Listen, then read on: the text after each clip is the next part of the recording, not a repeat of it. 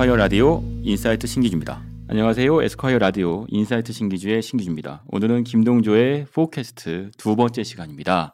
안녕하세요. 네, 안녕하세요. 네, 오늘 전망할 내용은 어, 김동조 대표님의 전공 분야입니다. 어, 미국 경제 또는 미국 외교, 정치 그리고 요즘 가장 핫한 인물인 트럼프에 대한 이야기를 나눠보려고 합니다. 트럼프에 대한 전망. 사실 우리 한국 외교 경제의 가장 중요한 키 팩터일 텐데요.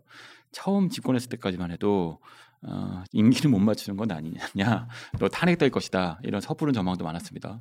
하지만 음, 예상은 빗나가고 있는 것 같아요. 어, 지금 현재 트럼프 이렇게 질문하면서 해드리면서 시작하면 어떨까 싶은데 어, 4월 6일, 7일이었죠. 한 어, 미중 정상회담이 있었습니다. 승패 누가 이겼을까요? 어떤 게 더 어느 쪽에 더 유리한 결과를 맺은 걸까요? 글쎄요, 그건 뭐 트럼프하고 시진핑이 제일 잘할 텐데 어 지금으로 봐서는 둘 다 얻을 걸 다 얻은 것 같아요. 왜냐하면 음. 트럼프는 중국을 정말로 압박해서 보호무역을 할 생각은 없었던 것 같고 음. 대신 시진핑은 혹시라도 그런 위협을 실체적으로 당해서 어, 자국 국민들에게 위상이 깎이는 모습만은 보여주기 싫었던 싫었죠. 그렇지만 또 트럼프는 한편으로 체면, 중국 예, 특유의 네. 그리고 트럼프는 한편으로 어, 북한과 관련된 문제 같은 거는 시진핑을 압박해서 상당히 어, 자기가 원하는 것을 얻어냈죠. 얻은 것 같습니다. 네. 음, 결국 무슨 얘기냐면 트럼프는 이 어, 트럼프 대처법이라고 하는 에스콰이어 3월호에 쓰신 내용의 일부입니다만 어, 그 국제 정치 외교의 현장을 오바마 시절의 리더십 외교에서 어, 비즈니스 또는 거래 외교 현장으로 바꿨어요. 말씀하신 것처럼 미중 정상회담에서도 어, 얻을 건 얻고 줄 건 주고입니다. 트럼프를 대처하는 방법은 바로 거래라고 하는 걸 이해해야 되는 것 같은데요. 그러니까 토마스 폴리라고 예전 그 김대중 대통령 시절에 미국의 하원 의장이었던 분이 있어요. 네. 이분이 뭐라 그랬냐면 어, 정치인이 공약을 실천하지 않는 것은 정말 잘못한 것이지만 공약을 다 실천하는 것은 어마어마한 잘못 죄를 저지르는 거라고 했거든요. 바보짓. 네. 네. 카디널 씬이라고 표현했는데 네. 어, 사실 트럼프 같은 경우에도 어마어마한 공약들을 많이 내세웠잖아요. 네. 예를 들어서 뭐 미국, 중국, 한국을 응징하겠다라든가 음. 멕시코, 네, 멕시코 장벽을, 장벽을 세우겠다 라든가 사실 굉장히 드라마틱한 공약을 내세웠는데 음. 그런 드라마틱한 공약들을 포기하거나 아니면 안 하게 되는 과정을 상당히 그래도 매끄럽게 가져가는 거죠. 시진핑을 음. 만나서 이걸 받고 그래 그럼 저거는 내가 접어주지. 그러니까 원래 할 생각이 없었으면서 네. 어, 그런 과정에서 그게 약간 부담, 기술인 예, 거죠. 부담을 가지고 왔던 시진핑도 웃고 돌아가고 음. 자기는 그런 한편으로 또 얻어낼 것을 얻어내는 거죠. 지금까지 미국의 스타일은 아니죠. 그렇다면, 음, 그렇죠. 이제까지 오바마 시절의 미국이라면 약속한 건 지키거나 지키는 척하거나 지키지 못한다면, 음, 그걸 관련된 장황하든 논리적이든 설명을 하는 국가였어요. 하지만 트럼프의 경우에는 어, 얻은 거 얻었으니 어, 그 외에 약속을 못 지키는 거에 대한 합리화를 할 수 있다. 전형적인 비즈니스맨일 텐데 한국 정부가 트럼프를 대처하는 방식도 이래야 하는 게 아닐까 싶기도 합니다. 특히 사드 관련된 문제들이라던가 중국이나 일본이 트럼프 정부를 상대하고 있는 것들에서 배울 것들이 많을 것 같은데요. 저희 책에서 읽었습니다만 그 쓰신 칼럼에서 아베가 트럼프를 상대하는 방식을 구체적으로 설명해 주셨어요. 그 이유는 아베는 이렇게 상대해서 이제 환율 조작국 지정에서 피하고 어, 자신들한테 유리한 형태의 경제 국면을 만들어내고 있는데 한국 정부는 트럼프를 여전히 이해하지 못하고 있다라는 뜻으로 읽힙니다. 저는. 어, 제가 지난 4월 초에 일본 출장을 갔었어요. 거기서 일본에서 알고 있어요. 네. 네 일본에서 음. 어, 쇼핑 많이 해보셨던데. 네. 일본에서 음. 일하는 일본인들, 그다음에 일본에서 일하는 외국인들을 만나서 들은 얘기들이 참 많은데 아베에 대해서 우리가 우리나라는 기본적으로 아베, 시진핑, 뭐 트럼프 다 우리가 이해하고 싶은 대로 이해하잖아요. 보고 싶은 대로. 예. 근데 제가 두 가지를 물어봤어요. 하나는 아베의 스캔들로 아베가 낙마할 가능성이 있느냐. 음. 한국에서는 상당히 크게 보도가 되고 있는데 어, 제가 만난 노무라 증권의 chief economist 얘기는 가능성이 없다. 왜냐하면 음. 아베를 대체할 사람이 지금 일본에 없기 때문에. 음. 그래서 2021년까지는 아베가 정말 대형 사고만 터지지 않는다면 음. 어, 수상을 할 것 같다. 올림픽 치르고 1년 정도 더 한다는 네, 거죠. 네. 두 번째는 아베의 그 정책을 보면 굉장히 확신과 신념을 갖지 않으면 하기 어려운 것들이 음. 있는데 음. 이것은 그가 굉장히 훌륭한 조력자를 만난 것이냐 그, 그렇다면 그가 누구냐라고 물었어요. 네. 근데 제가 기대했던 대답은 하마다 고이치 같은 이제 석학 이었는데 음. 그의 대답은 하마다 고이치는 나이가 들, 들어서 별로 관여성이 높지 않고 어, 두 명의 얘기를 했어요. 하나는 혼다 스위스 대사였고 음. 한 명은 교토대에서 토목공학을 하는 아 이름이 갑자기 생각이 안 나는데 네. 아무튼 그분이었는데 어, 재밌는 거는 그 토목공학 교수는 그 상당한 인프라 투자와 그다음에 트럼프 정책에 발맞춰서 일본 기업들이 미국 인프라 사업에 투자해야, 한다. 투자해야 된다. 네. 적극적으로 어, 참여해야 된다라고 음. 주장하는 사람이라는 거죠. 그 말은 뭐냐면 일본에서 어, 아베 아베를 바라보는 시각은 아베는 조력자들이 있지만 굉장히 독자적인 사고를 할 줄 알고 음. 자기 생각이 있는 정치인이라는 판단을 하고 있다는 거고요. 음. 두 번째는 아베와 그 조력자들이 생각하는 사고 프레임이 어, 미국의 새로운 리더십이 변화시키는 경제 환경 또는 그리고 어, 앞으로 환경, 펼쳐질 군사 환경, 어, 네. 산업적인 변화 같은 거에 발, 그걸 미리 예상하고 음. 거기에 굉장히 적극적으로 참여하려고 한다는 거죠. 시야가 넓다는 뜻이에요. 우리 이, 잠깐 말씀 나눈 적이 있습니다만 어, 한국의 지금 대선 후보들 또는 대통령 또는 정치인들은 유권자들만 바라보고 정책을 입안하고 있고 지지를 얻기 위한 정책만 쓰고 있죠. 시야가 좁다는 뜻이고. 근데 세계 환경은 급변하게 변하고 있고. 저는 그 차이가 일본과 한국의 차이 이런 것 같습니다. 정치적인 안정을 이뤘어요. 어쨌든 그것이 지지 반대자들한테는 원치 않는 정권일지 모르지만 아베 정권에 그 그런 그 여유로움 덕분에 넓은 시야를 유지할 수 있게 된 거죠. 그러면 한국의 경우에는 지금 어, 지지 세력들을 규합하는 것만으로도 급급한 상황인 거예요. 트럼프의 정체와 동태를 파, 악할 여유가 없는 상태인 거죠. 어, 아바의 경우에도 어, 그 여유 덕분에 어, 미국의 변화 또는 트럼프가 필요로 하는 것을 주고 어, 덕분에 어, 양적 완화 정책이 계속 어, 해서 어, 유동성을 공급할 수 있게 되는 거잖아요. 한국과는 전혀 다른 형태의 여유로운 행보를 보이고 있는 거죠. 어 맞습니다. 그러니까 사람들이 생각하는 것보다 아베노믹스를 추진할 때 아베가 했던 일은 내가 이걸 공부해서 이런 정책의 프레임을 만들고 밀어붙여야 된다. 이것뿐만이 아니고요. 어, 대배 지금 대외 변수를 고려하고 네. 그리고 실제로 미국 경제를 움직이는 사람들이 누구인가를 파악한 후에 그들을 음. 설득하는 굉장히 지난한 작업을 거, 쳤다는 음. 거죠. 그래서 아베노믹스가 왜 일본뿐만이 아니라 미국에서도 좋은 것인가? 네. 를 설득하는 경로를 다 밟았는데 음. 글쎄요 한국에는 그 정도까지 멀리 내다보고 그러한 디테일한 작업을 하는 것이 가능한지 조금 의문입니다. 일본에 좋은 것은 미국에도 좋은 것이다라는 걸 설득해냈기 때문에 아베노미스가 성공할 수 있었다 인 겁니다. 어, 반면에 어, 한국으로 가져와 보죠. 한국에선 현재 경제 상황에 관련된 변수도 있지만 사드라고 하는 음, 전략 무기에 대한 배치 논란도 있어요. 어, 근데 그 사드 논란에서 사드를 배치하는 것이 우리한테 이익이 되는 것이냐 아니냐 또는 어, 미국한테 이익이 되는 것이냐 아니냐 이 논란을 설득해낼 여유 자체가 없는 거죠. 어, 미국 외교가와 충분한 사전 교감이 없고 더 치, 어, 더 어, 뼈아프게 얘기하면 한, 한 라인이 거의 없는 상태가 아닌가 싶어요. 그러니까 대선 주자들이 에, 유권자들을 상대로 한 지키지 못하는 약속들을 자꾸 던지는 거겠죠. 네. 근데 저는 문재인 후보가 대통령이 되어도 지금처럼 사드에 대해서 전략적 모호성을 얘기하는 것과 달리 실제로 할 수 있는 선택의 옵션이 많지 않다고 봐요. 네. 그래서 아마 사드를 배치할 수밖에 없을 겁니다.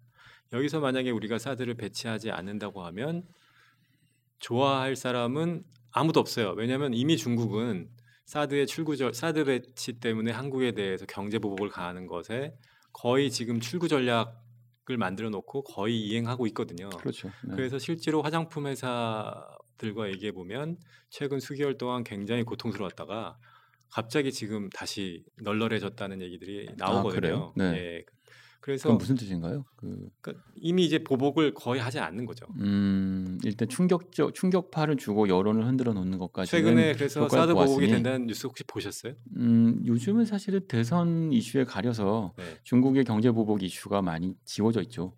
실제로도 거의 하지 않고 않기 시작했다는 것이 네. 어, 피부로 느끼는 변화거든요. 음, 근데 이 국면에서 사, 예, 사드를 네. 이제 거의 배치한 이 상황에서 또 사드 배치를 가지고 논하는 것은 네.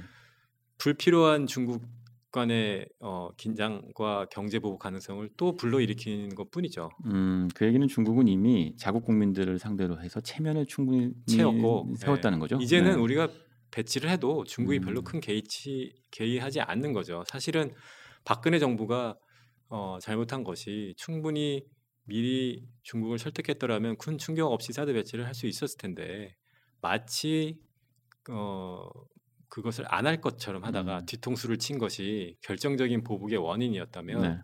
여기서 다시 사드 배치를 가지고 잡음을 일으키는 건 전 불필요한 긴장을 만드는 거라고 봅니다. 그럼 차기 정부 초반에 사드는 중요한 아젠다가 아닐 것이다.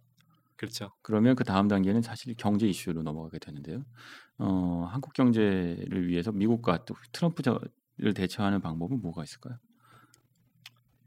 어, 생각, 그러니까 제가 제일 먼저 얘기하고 싶은 거는 어, 우리가 지난 1년 동안 언론에서 매체들에서 트럼프가 얼마나 나쁜 사람이고 음. 대통령이 되어서는 안 되며 그의 정책들이 얼마나 호황된 것인가를 많이 들었을 거 아니에요. 네. 어, 우리를 비롯한 어, 일본, 중국을 보복하고 어, 오죽하면 홍준표 후보의 별명이 홍 트럼프겠어요. 네, 만리장성을 네. 세우고 그렇지만 디테일한 것들에 들어가 보면 음. 트럼프의 미국은 경제적인 면에서 이전보다 좋아질 개연성이 상당 부분 있어요. 음. 그러니까 우리나라 사람들이 봤을 때는 법인세를 인하하고 뭐 부자들 세금을 깎아주고 오바마 케어를 없애는데 왜 미국이 더 좋아진다는 말이냐라고 네. 말씀하실 수 있겠지만 어, 트럼프의 경제 정책과 힐러리의 경제 정책 공약을 비교해 보면 트럼프가 훨씬 심플해요. 훨씬 심플하면서 간결하고 이해하기 쉽고 어, 군더더기가 없거든요. 네. 어, 그러면서도 기업들로 하, 여금 미국으로 돌아오게 만들고 음. 개인들로 하여금 소비를 더하게 만드는 유인은 상당히 강력합니다. 바, 마찬가지로 우리는 어, 영국 브렉시트에 대해서 저런 바보 같은 결정을 영국 국민들이 하나니라고 비난하지만 네. 실제로 브렉시트는 영국 국민들 입장에서 봤을 때 굉장히 훌륭한 정책 그 정치적 결단이었다고 저는 생각하거든요. 네. 그래서 10년 뒤에 브렉시트라는 결정을 세계가 어떻게 평가할 것이냐? 저는 굉장히 영국 국민들의 해안이었다고 봐요. 왜냐하면 음. 어, 브렉시트 이전의 영국은 독자적인 뭐 통화 정책이나 재정 정책에 상당히 어 자율성이 조금 훼손되고 네. 뭐 영국 같은 경우에 물론 어 저기 유로존이 유로로 쓰지 않았기 때문에 화폐 통화 정책의 독립성은 있었지만 상당히 의식할 수밖에 없는 상황이었고 음. 그리고 이민자 문제로 영국도 상당히 고통받고 있었거든요. 네.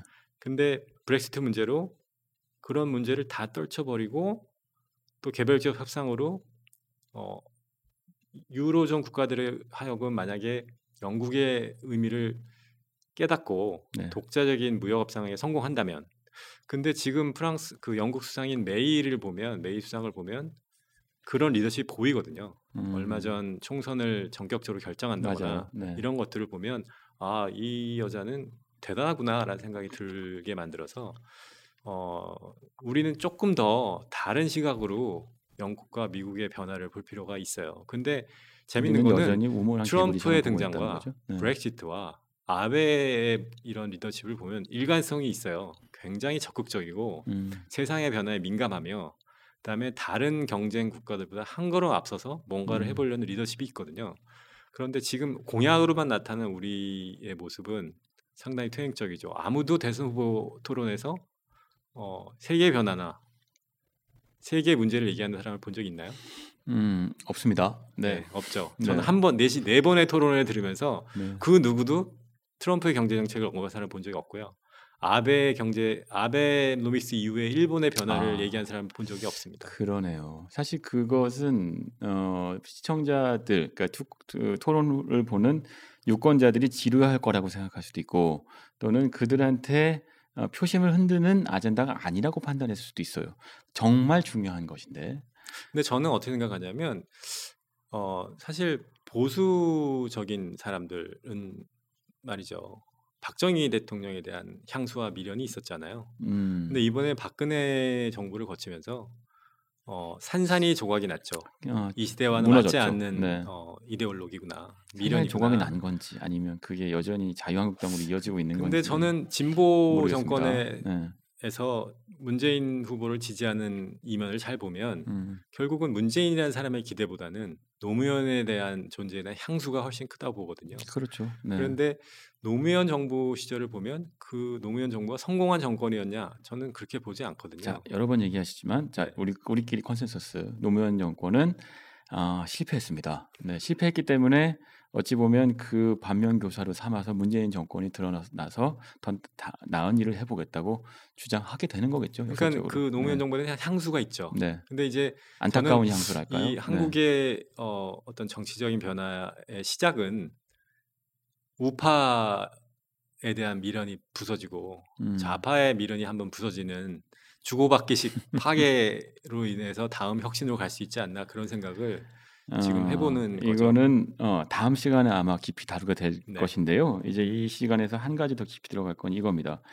아, 법인세 얘기를 다시 해야 될 것 같은데요. 트럼프의 경우에는 법인세 인하를 적극 추- 추진하고 있죠. 아, 그리고 사실 일본 정부가 미국한테 어, 약속하고 있는 것도 일본 기업들이 어, 미국에 일자리를 창출할 것이다. 거꾸로 얘기하면 법인세가 인하된 국가에 가서 정, 공장을 세우고 일자리 창출할 것이다니까 일본 기업한테 좋죠. 또 심, 어, 한국 미국 기업한테도 좋고 어, 시장한테도 좋고 심지어는 미국의 거대한 어, 소비 시장을 일본 기업들이 먼저 장악하기도 하는 거예요. 어, 어찌 보면 그 미국이라는 나라를 놓고 하는 한 일 간의 경쟁에서 이미 한국이 뒤쳐져도 한참 뒤쳐졌다는 뜻이겠죠. 그 이유는 두 가지. 트럼프를 몰라서. 두 번째는 알았어도 우리는 대응할 만한 리더를 아직 어, 선출하지 못해서 어, 시간은 가고 있는 거죠.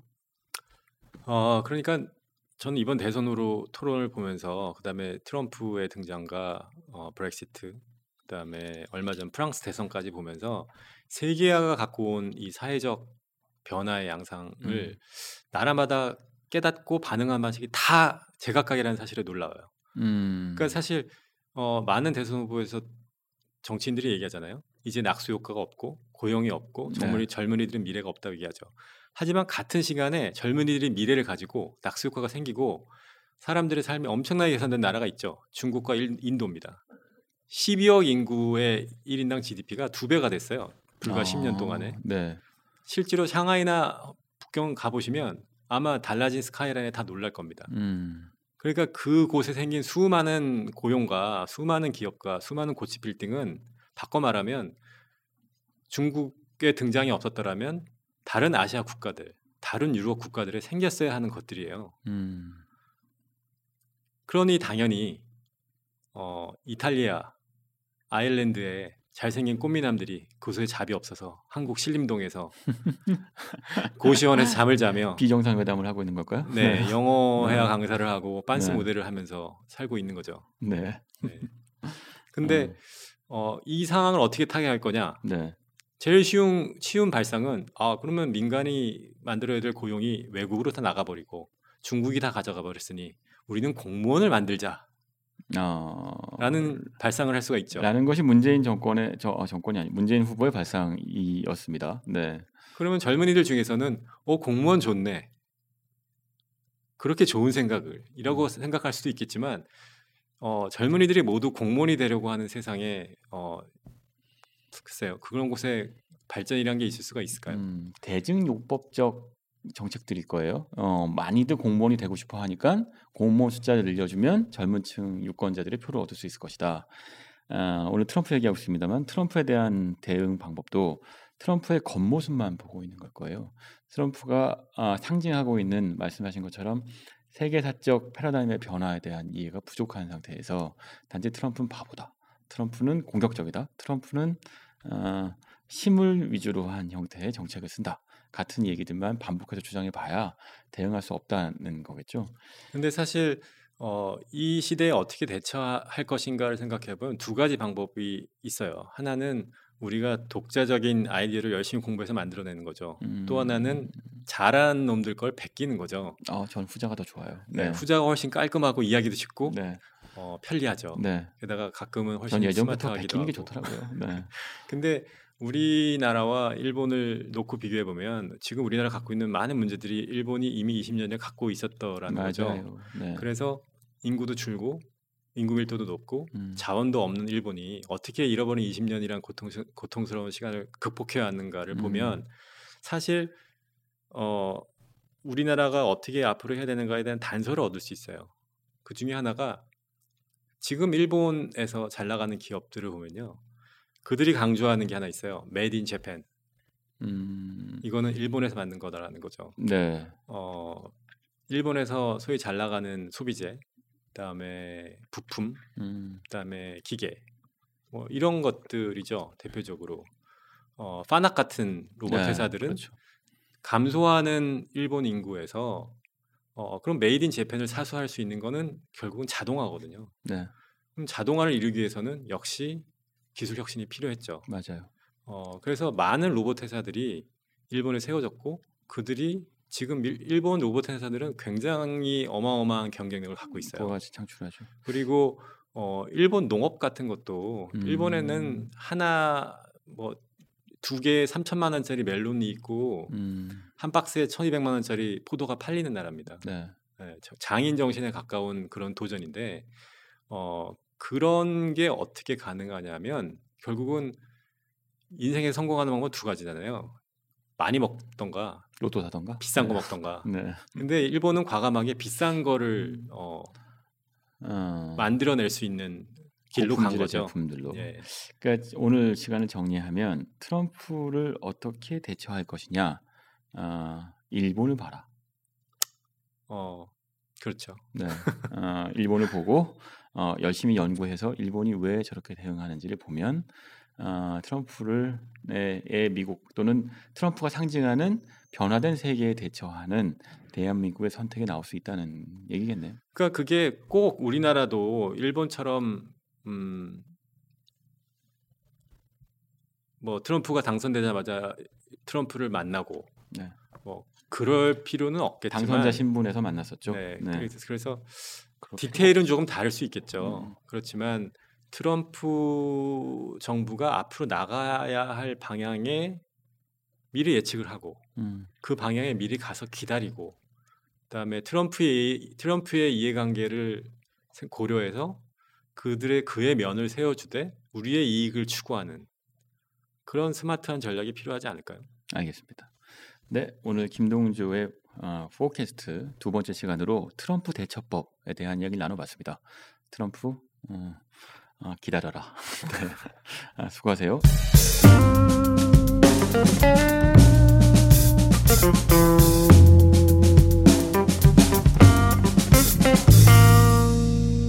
에스콰이어 라디오 인사이트 신기주입니다.